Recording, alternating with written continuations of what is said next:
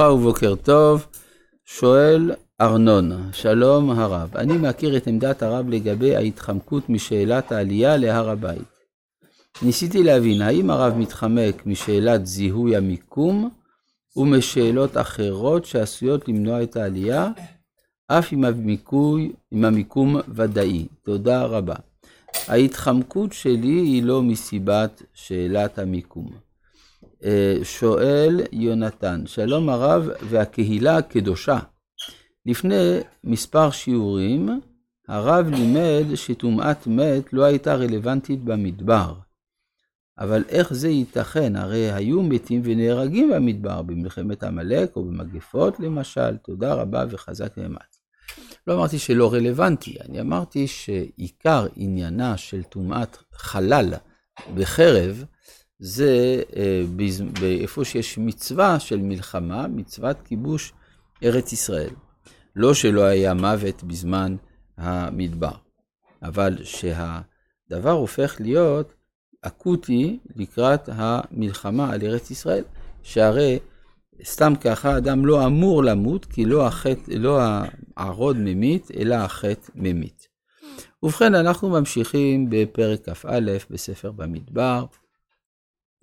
בפסוק ד' בפרשת בלק, וייסעו מהור ההר דרך ים סוף לסבוב את ארץ אדום, ותקצר נפש העם בדרך. אז אה, כפי שכבר ציינו בהזדמנות אחרת, אדום זה המעכב הגדול בעולם, משום שאדום הם השליטים על העולם. כמו שכתוב, יעקב שלח לעשו את, הפר, את הפורפירה. פורפירה הכוונה בגד המלכות, ואמר לו, יעבור נא אדוני לפני עבדו. כלומר, אתה תיקח את השלטון הפוליטי בעולם, כשאתה תגמור את העבודה שלך, אני אכנס לתמונה.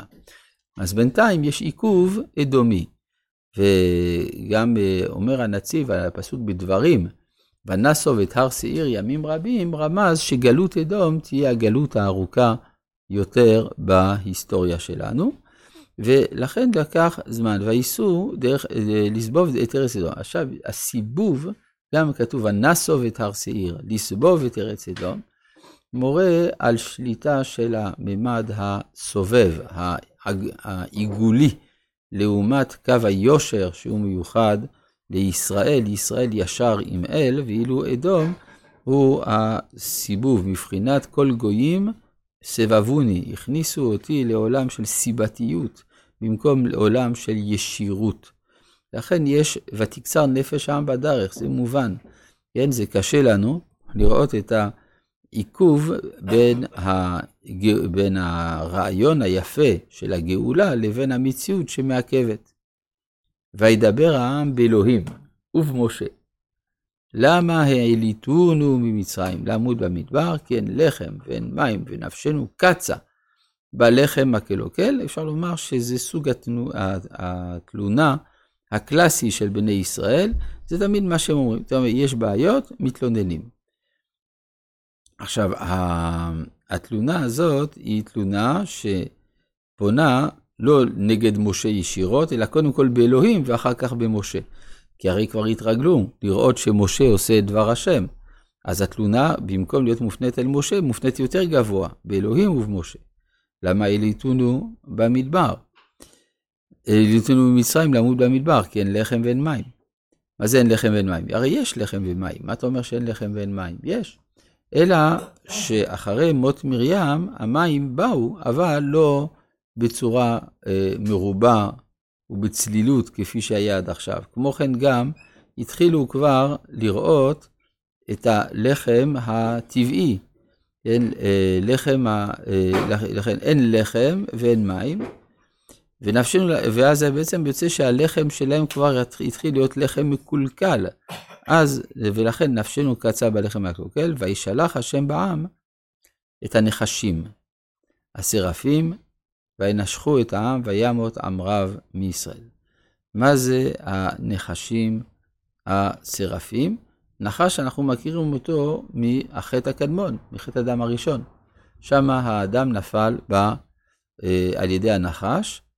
הנחש הוא זה שהשמיע לשון הרע וחווה קיבלה את הלשון הרע. גם פה הקלקול הוא בדיבור, הם דיברו, כן, באלוהים ובמשה, אז הם פוגשים גם את הנחש, שזה אומנותו לה, לומר לשון הרע. כן, ש... כן, נכון. אז אתה אומר, אז אם ככה, למה לא כל פעם היה נחש? כן.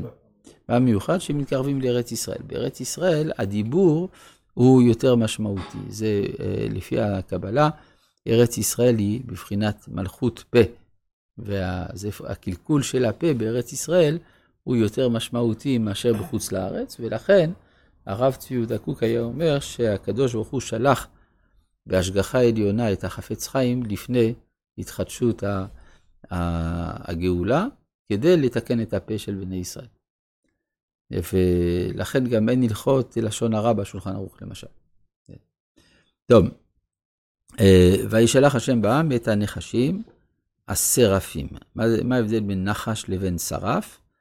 שרף זה גם נחש, אלא שהשרף הוא גם שורף. הוא גם שורף, זאת אומרת, על שם, ה... על שם הארס, שהארס שורף את האדם, ולכן הוא, אה, הוא יותר חמור.